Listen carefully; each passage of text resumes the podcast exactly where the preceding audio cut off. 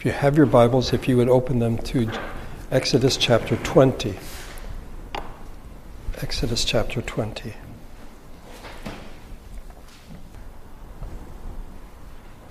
Our text is verse number 16 of Exodus 20. You shall not give false testimony against your neighbor. We're studying the Ten Commandments, and now we come to the ninth, which I think is often misstated as do not lie, you shall not lie. And I think that lying, as we'll see, is covered by this commandment, but there's much more uh, that is commanded than simply don't lie. So, some things to consider. The first thing, and this is brought up by one of the early reformers, one of the leaders in the Reformation, is why is this commandment in the Ten Commandments? And the reason he asked this question is because he said it's already been stated earlier in the Ten Commandments. God has already said that we should not misuse the name of the Lord our God. So, why are we then told that we are not supposed to bear false witness or bring false testimony against our neighbor? And his answer was that behind this uh, commandment is the assumption that the, the inability to speak truthfully to one another has everything to do with our inability to speak truthfully about God. When we misuse God's name, we're not speaking truthfully. And if we can't speak truthfully about God, then are we going to speak truthfully about our neighbors? When one fails to speak truthfully about the Creator, when one misuses the name of the Lord our God in vain, then we should not be surprised that such a person would, in fact, give false testimony against his or her neighbor. By the way, just just the thought here that there's another part to the you shall not misuse the name of the Lord your God in vain, for the Lord will not hold anyone guiltless who misuses his name. So, why is this in, in the Ten Commandments? Well, like the other commandments, we are reminded of the nature of God, who is our Creator. The Ten Commandments reveal God to us. The nature of God is, in fact, the foundation of these ten laws, these ten commandments. There are, there's no other God, there's only one God. God is alone. That is the first commandment. God is spirit, so we are not to have graven images. Um, we are not to misuse his name because his name is a revelation of who he is. God has given us time and rest that we are to observe the Sabbath day. God gave us life through our parents. We are to honor our parents, our fathers, and our mothers. We are not to take away the gift of life which God has given to us, so do not murder. Marriage is a picture of God's relationship with his people. We are not to commit adultery. What we have has been given to us by God, it's been entrusted to our care. We're stewards of it. Therefore, do not steal.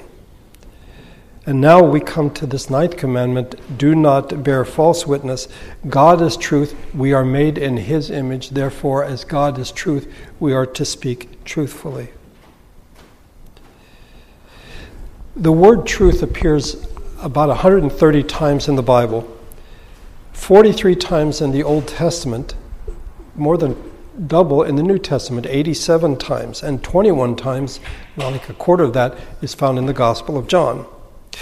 And what I take away from this, and I think you should as well, is that the truth is living and personal. It isn't simply a matter of facts, you know, which is usually how we think of truth. You know, tell the truth. Just tell the truth. But what do we hear in the Gospel of John? In chapter 1, the Word became flesh and made his dwelling among us. We have seen his glory, the glory of the one and only who came from the Father, full of grace and truth. And then a few verses later, for the law was given through Moses, grace and truth came through Jesus Christ. But then some would counter, it, Damon, I, I know the Gospel of John myself, and in chapter 8 it says, Then you will know the truth, and the truth will set you free. Um, and then later on in chapter 8, yet because I tell you the truth, you do not believe me. So it's like, it, it looks like it's information, it's like it's facts. But I would point out what Jesus said later in chapter 14 I am the way, the truth, and the life. No one comes to the Father except through me. And then later he gives the promise of the Spirit And how does he put it?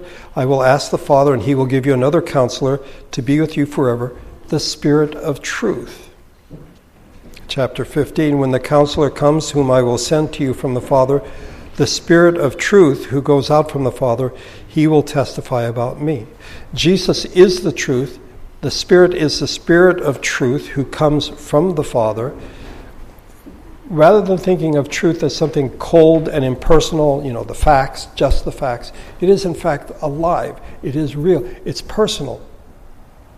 I don't know that we think of it that way. God is truth.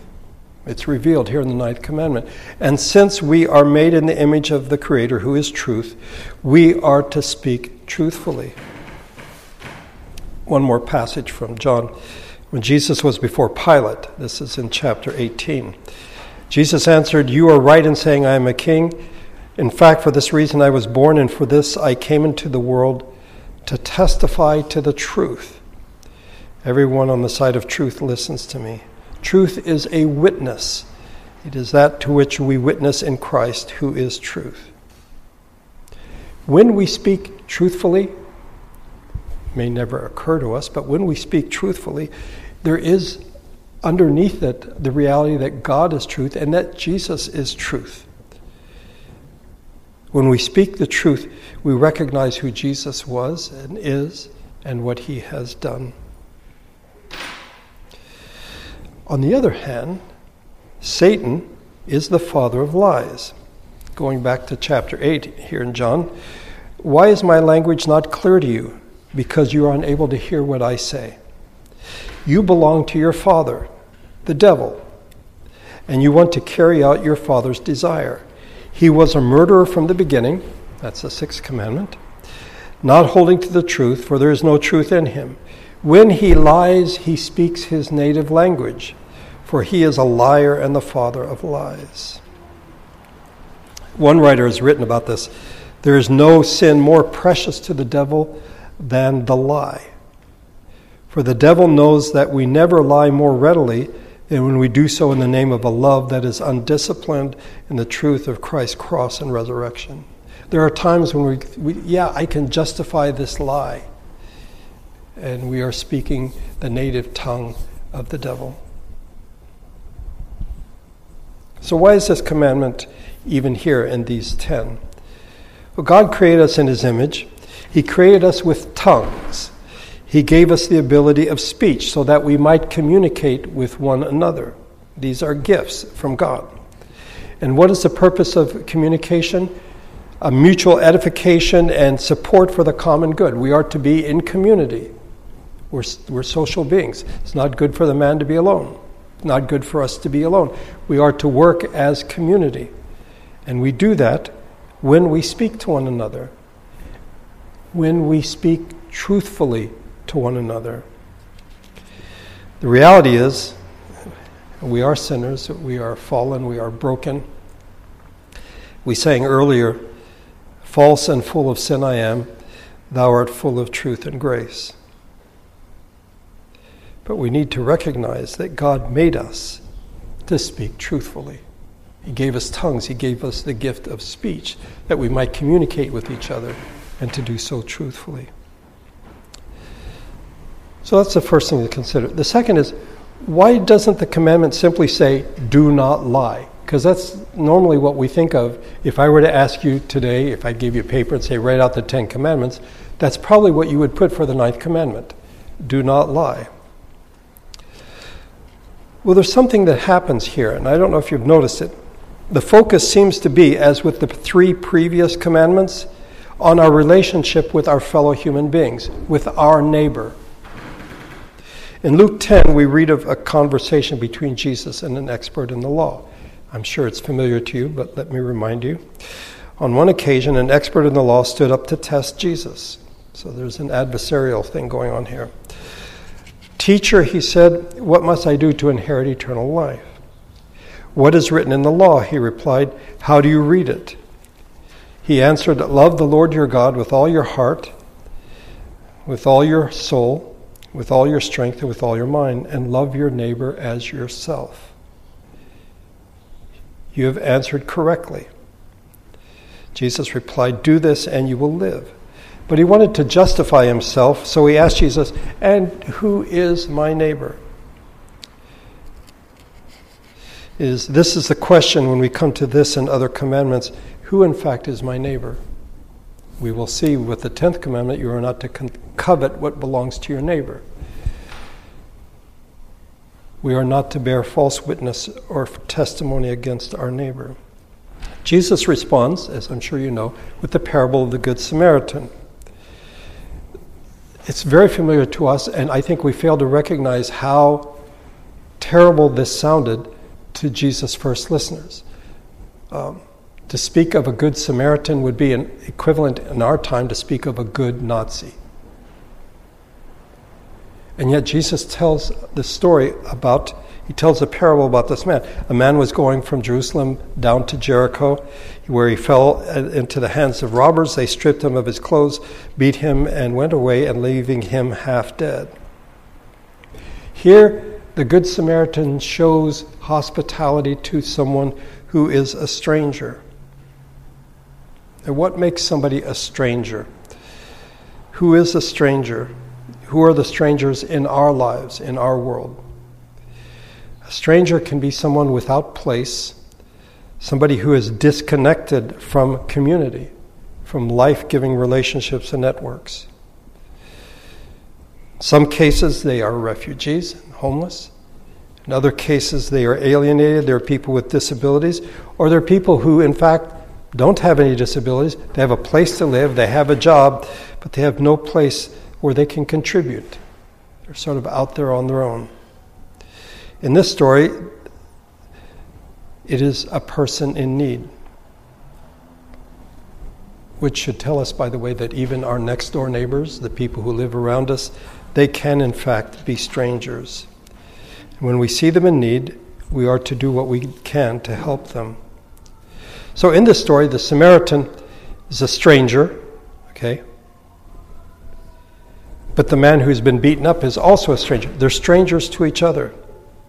This man had been ambushed, he was in need, he didn't have a place, he was alone. Two other people come before the Samaritan. They are religious people, the priest and the Levite. Both of them had religious duties with connection to the temple. And in fact, they were probably on their way to the temple to carry out religious or spiritual task. Probably not the right way to put it, but that's how they thought of it. And so they leave the man. He's a stranger. They don't know him. They leave him there on the side of the road. And the Samaritan comes and he helps the man. And he does something that is countercultural that he should help a Jew. The Jews and the Samaritans hated each other. And yet the man goes counter to that cultural norm. It involved risk. If you see somebody who's been beaten up, he's been left on the side of the road half dead, how do you know that the people who did that haven't left?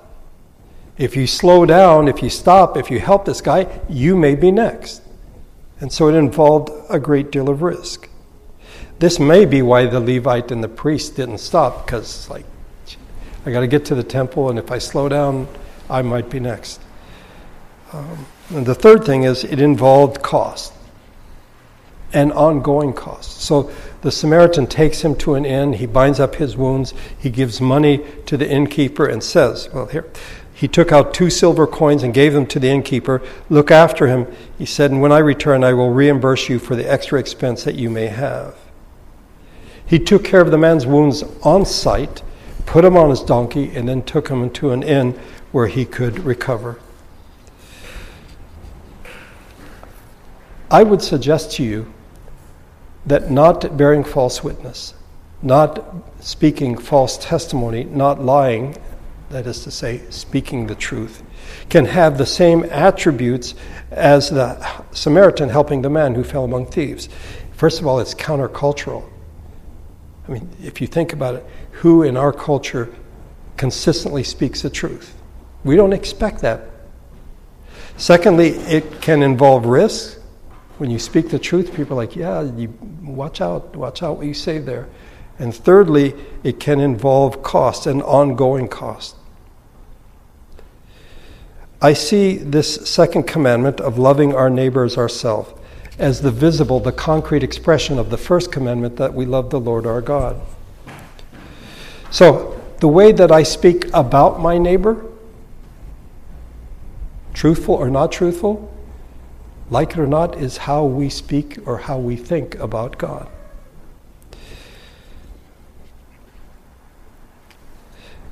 I don't know if you remember. I hope you remember what Lonnie read to us last night as a med- uh, last Sunday as a meditation before communion. It's from C.S. Lewis, The Weight of Glory. There are no ordinary people. You have never talked to a mere mortal. Next to the Blessed Sacrament itself, your neighbor is the holiest object presented to your senses.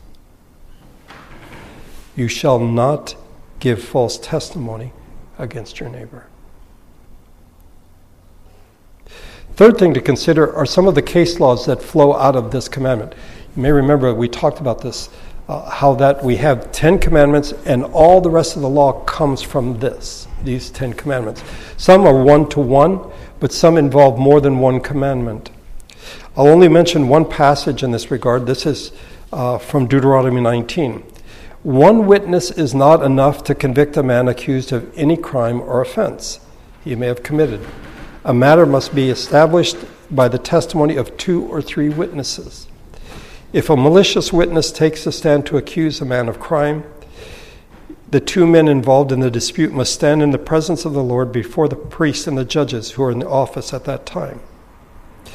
The judges must make a thorough investigation, and if the witness proves to be a liar, giving false testimony against his brother, then do to him as he intended to do to his brother. You must purge the evil from among you. The rest of the people will hear of this and be afraid, and never again do, will such an evil thing be done among you. Show no pity. Life for life, eye for eye, tooth for tooth, hand for hand, foot for foot. There was to be a penalty for bringing false testimony against your neighbor. In our current judicial system, we refer to it as perjury. There are penalties for perjury. It's not a light matter. But what we find in the Mosaic laws, you know, whatever would have happened based on my testimony, if I give false testimony against someone, that would have resulted in them being executed. And then they find out that I lied, then guess who gets executed? I do. Or if I say I saw someone steal something, but he didn't, uh, restitution has to be made, I have to do the restitution. So we are to speak truthfully or we will suffer the consequences. The fourth thing to consider, and we've talked about this, is the countercultural nature of speaking the truth. Why is it that people bear false witness, false testimony, or lie? One writer has given a list of reasons why people might lie. I'll mention some of them. Uh, to improve my ideological beliefs or to impose them, to prove that I am or was right, to appear competent, to avoid responsibility, to get promoted, to attract the lion's share of attention, to ensure that everyone likes me, to minimize immediate conflict. Later in the same chapter, this writer says the capacity of the rational mind to deceive, manipulate, scheme, trick, falsify, minimize, mislead, betray, prevaricate, deny, omit, rationalize, bias, exaggerate, obscure is so endless so remarkable that centuries of pre scientific thought, concentrating on clarifying the nature of moral endeavor, regarded it as positively demonic. We might, in our world, give psychological reasons for why people lie. Well, in the pre modern world, people are like, yeah, that's demonic. There's something very seriously wrong here. This is something that is sinful. And I just don't think that even as God's people, we think in those terms anymore. By the way, some of you may have guessed, but this material uh, comes from a book by Jordan Peterson entitled 12 Rules for Life An Antidote to Chaos. It was published in 2018, that's four years ago. It sold over 5 million copies. And it really has captured the imagination of a generation because it is truly countercultural. Rule number eight for him is tell the truth or at least don't lie.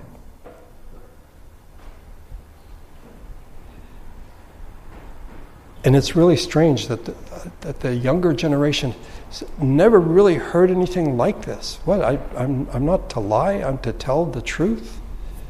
Well, if you knew the Ten Commandments, then you would know that, but if you don't, then this sounds new and strange, and in many ways quite wonderful.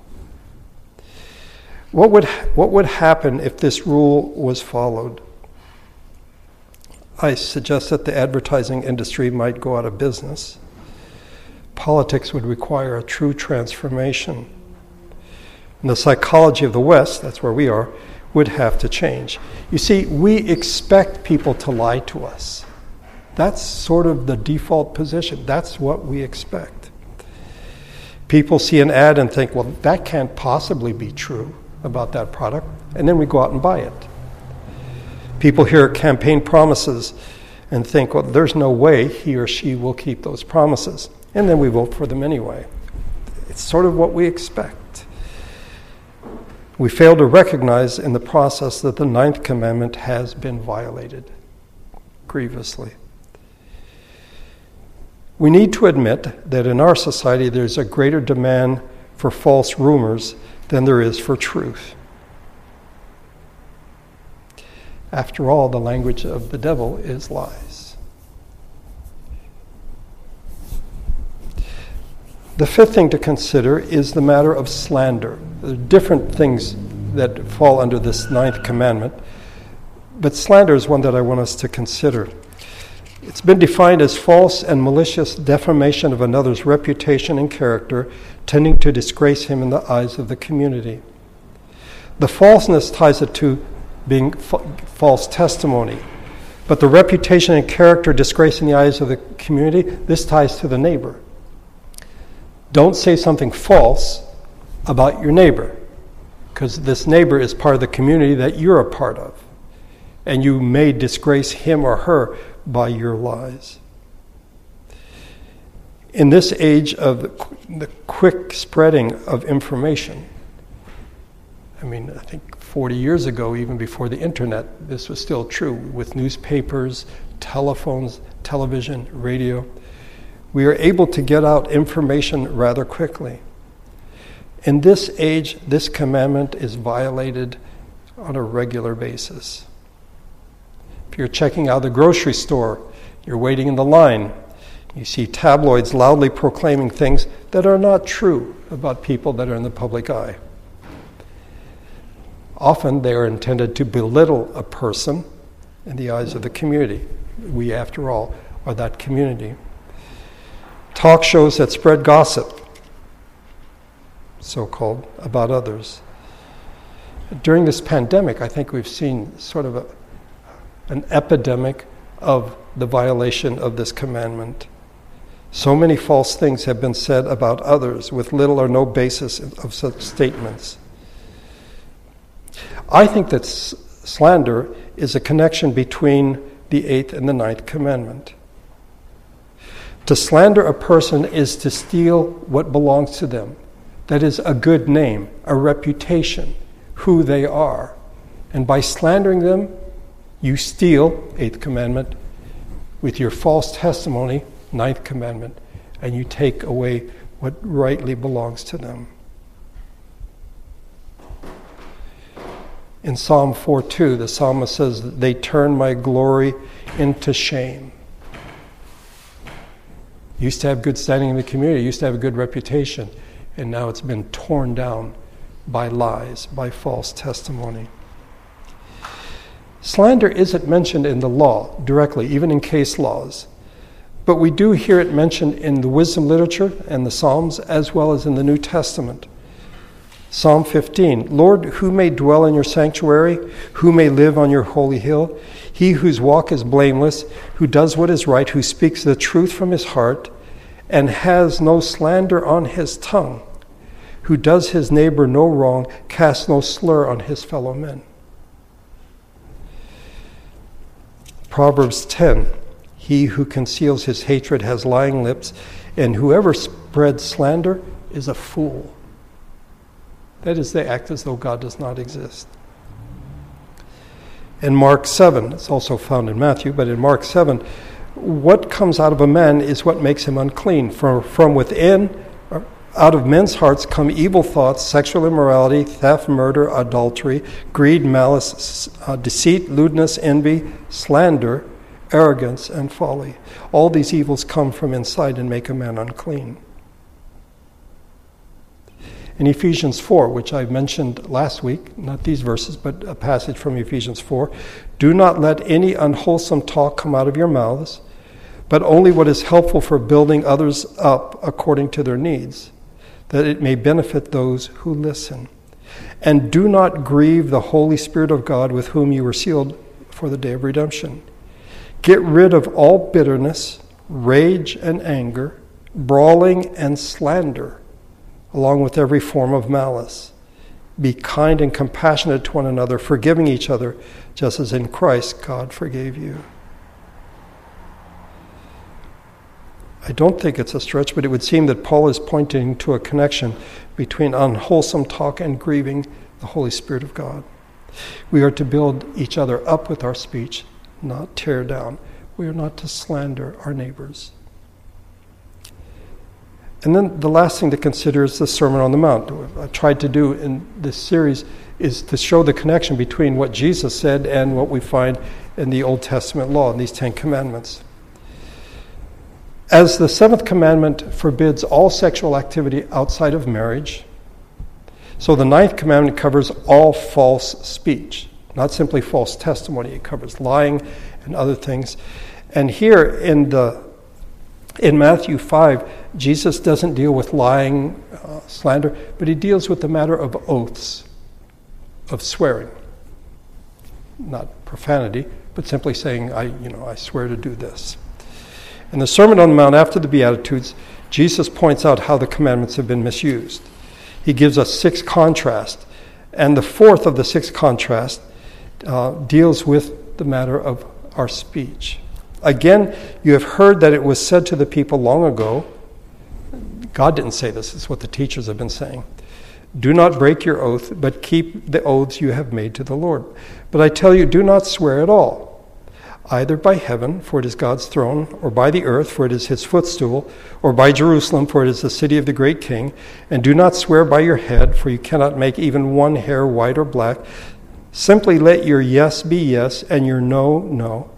Anything beyond this comes from the evil one. The first three contrasts we've actually seen in going through this, that with the first two. Uh, do not murder. And, you know, don't call your brother a fool. Uh, do not commit adultery. Here in the fourth contrast, we have a summary of various commandments which include different categories under the heading of oaths or swearing. We are not to take God's name in vain. We are not to misuse the Lord's name. Okay? We are not, well, if we swear, it is to be by God's name. Fear the Lord your God and serve him only, and take your oaths in his name. Interesting. When we speak truthfully, we are doing so in God's name. If we make a vow, okay, if you make a vow to the Lord, if you take an oath to obligate yourself by a pledge, you must keep the oath. You must keep the vow. You are not to lie. You're not to say, well, you know, I was really in trouble at that time, and so I made a promise, and uh, but now everything's fine, and so that I'm sure God will, you know, look past that. Um, the problem in Jesus' time is that the teachers of the law had shifted away from the fact of speaking truthfully to what formula you should use whenever you speak uh, when you swear, when you speak oaths, when you make vows. And Jesus speaks against, you know, swearing. He makes a distinction between swearing by God and by something else. The Pharisees had made a uh, distinction between the formulas which mention God and those that do not. So if you swear by God, you got to keep that. But if you swear by uh, heaven or by earth or by Jerusalem or by your head. You don't have to keep the promise. Um, and Jesus is like, no, this is, this is actually wrong. Everything is tied to God. Heaven is God's throne, the earth is his footstool, Jerusalem is the city of the great king, and your head is God's creation. So you are to keep your oath, your vow, your word, period. All the window dressing that you put around it, um, it's just that it's window dressing. The bottom line is are you speaking the truth?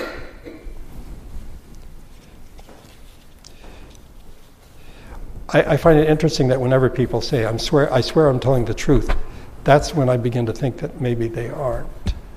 You know, rather than simply saying, this, this is what's going on. Jesus, in the Sermon on the Mount, is fighting for the integrity of all speech. It's not like, you know, talk, talk, talk, talk. Now swear something, swear an oath, because this is really true. No, no. Everything. Let your yes be yes, your no, no, and anything beyond that, uh, you're speaking the language of the evil one. Christian speech is to be characterized by two things simplicity and honesty. Honesty, in fact, I think leads to simplicity. It's when you when you tell a lie, then you have to remember what the lie is that you told, and then you might end up having to tell another lie to cover up that lie, and you can't. When you tell the truth, it's simple. It's there. You're being honest. Sadly, the church is not known in this age for either of those attributes simplicity or honesty.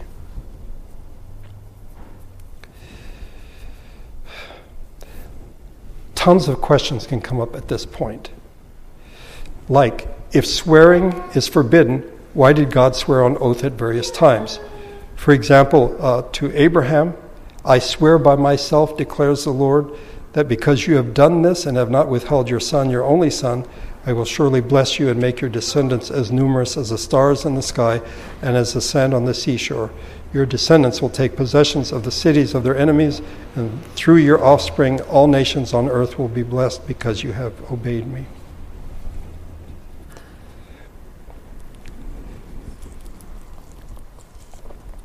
As if to emphasize and to clarify this, in Hebrews 6, we are told, when God made his promise to Abraham, since there is no one greater for him to swear by, he swore by himself, saying, I will surely bless you and give you many descendants. And uh, so, after waiting patiently, Abraham received what was promised. Men swear by someone greater than themselves, and the oath confirms what is said and puts an end to the argument. I swear to God, then you cannot swear by anything higher, and that sort of ends the argument. Because God wanted to make the unchanging nature of his purpose very clear, to the heirs of what was promised, he confirmed it with an oath. God doesn't have to swear, okay? But God gave an oath, and he did this so that by two unchangeable things, in which it is impossible for him to lie, we who have fled to take hold of the hope offered to us may be greatly encouraged. God cannot lie, God speaks the truth.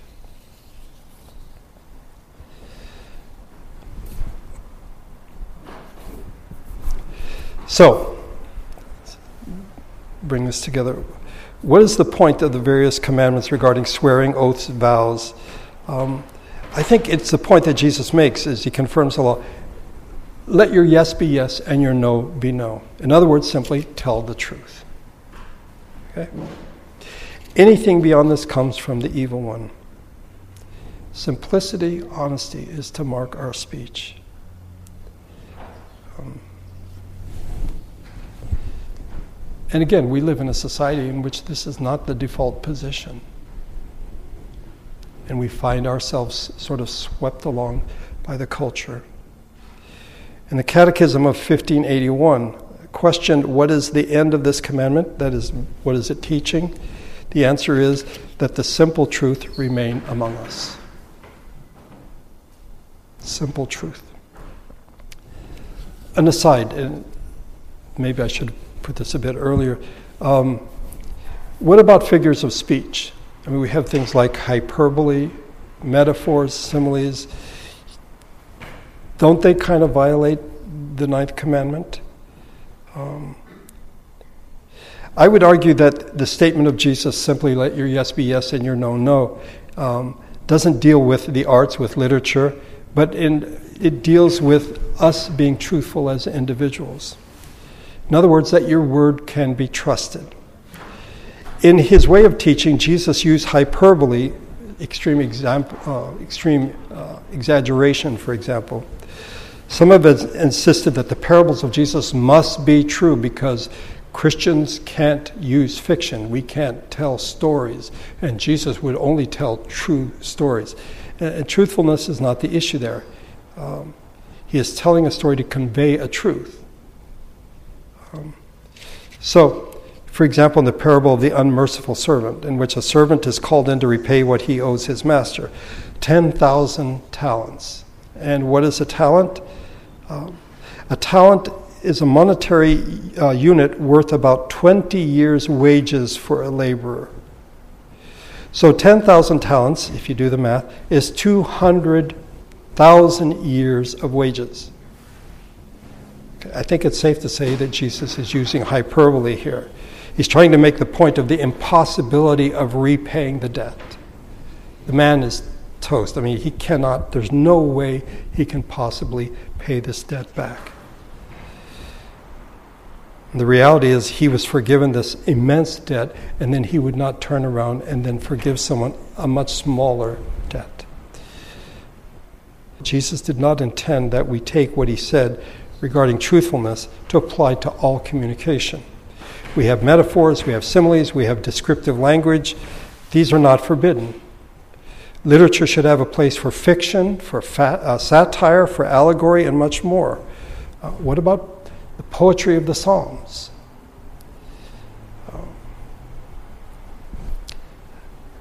I went back and forth and debated whether or not to have G.K. Chesterton's uh, poem, The Convert, for our meditation, because, yeah, that seems to be outside, you know. We just, just give us the information, give us the facts, and all this language. But in fact, there is a place for it. The language is descriptive. It paints a word picture, a mental image. In Psalm 114, why was it, O sea, that you fled, O Jordan, that you turned back, you mountains that you skipped like rams, you hills like lambs? It's very descriptive, paints pictures in our minds. This is not a violation of the command with regard to truthfulness or trustworthiness of our word. As I said earlier, you know, when someone says, I swear I'm telling the truth, that's when I begin to get a bit nervous. But we should not say, unless it is in fact prose, direct statement of fact, then it violates the ninth commandment, and that isn't true. We are to be careful what we say. But then this brings up the last thing I want to talk. Why does God care so much about what we say? Why does He care so much about our words? Well, two things at least. First of all, God is a speaking God. From the beginning, God spoke in creating, let there be light, in instructing Adam, in communing with him, in questioning him and then those who came after him, in judging in exile. Uh, we are made in the image of a speaking God. So, what we say is, in fact, of some importance to him. Even after Adam and Eve are kicked out of the garden, they are exiled. God revealed himself by speaking. The Old Testament, after all, is not simply a record of God acting, but of his speaking. And in the New Testament, God comes in the flesh, and he is called the Word. In the beginning was the Word. The Bible is called the Word of God. It is written verbal communication from God. And verbal communication is a part of what it means to be made in the image of God. We are to be people who speak the truth. Which brings us to the second thing God is holy and He speaks the truth. I read to you a moment ago from Hebrews 6. It is impossible for God to lie. And if we are His people, then we are to speak the truth, we are not to lie. If we lie, we don't simply violate the ninth commandment, we misuse His name. When we give false testimony, we steal from our neighbor. Teacher, which is the greatest commandment in the law? Jesus replied, Love the Lord your God with all your heart and with all your soul and with all your mind. This is the first and greatest commandment. And the second is like it love your neighbor as yourself. All the law and the prophets hang on these two commandments. If we love the Lord our God with all our heart, soul, mind, strength, and if we love our neighbor as ourselves, we will speak truthfully. Let's pray together.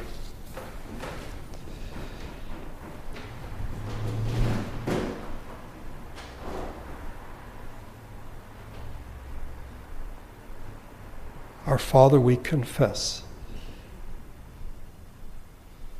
that we live in a society filled with lies, with deceit, with manipulation. That language is seen as a tool not for building up, but for selling things, for tearing others down, for wreaking havoc and chaos.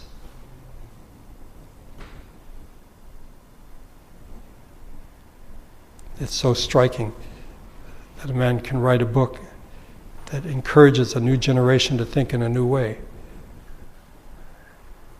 And one of the things he says is, in fact, this ninth commandment.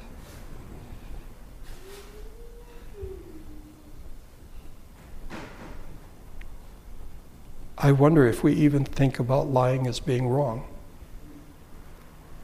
We who are your people who know better I just think it doesn't bother us that much. Certainly not the way that it should.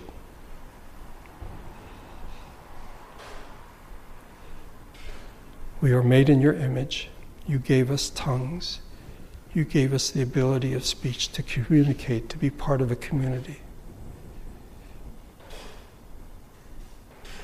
As James said, the tongue is something that sets the world on fire.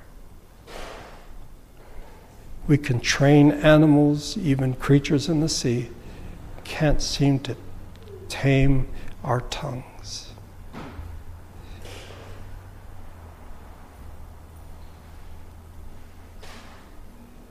We confess our untruthfulness to you and ask that you would forgive us. May we speak truthfully to one another, to our neighbors, to those in need. But realize that it all begins when we speak truthfully about you, when we do not misuse your name, when we see you for who you are as you've, you've revealed yourself in Scripture.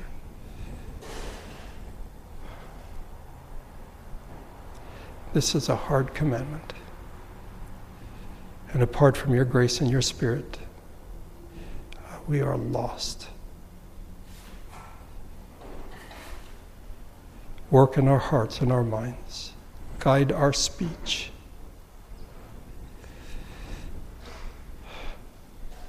May we, made in your image, reflect your image by speaking truthfully to each other, to our neighbors, to the world.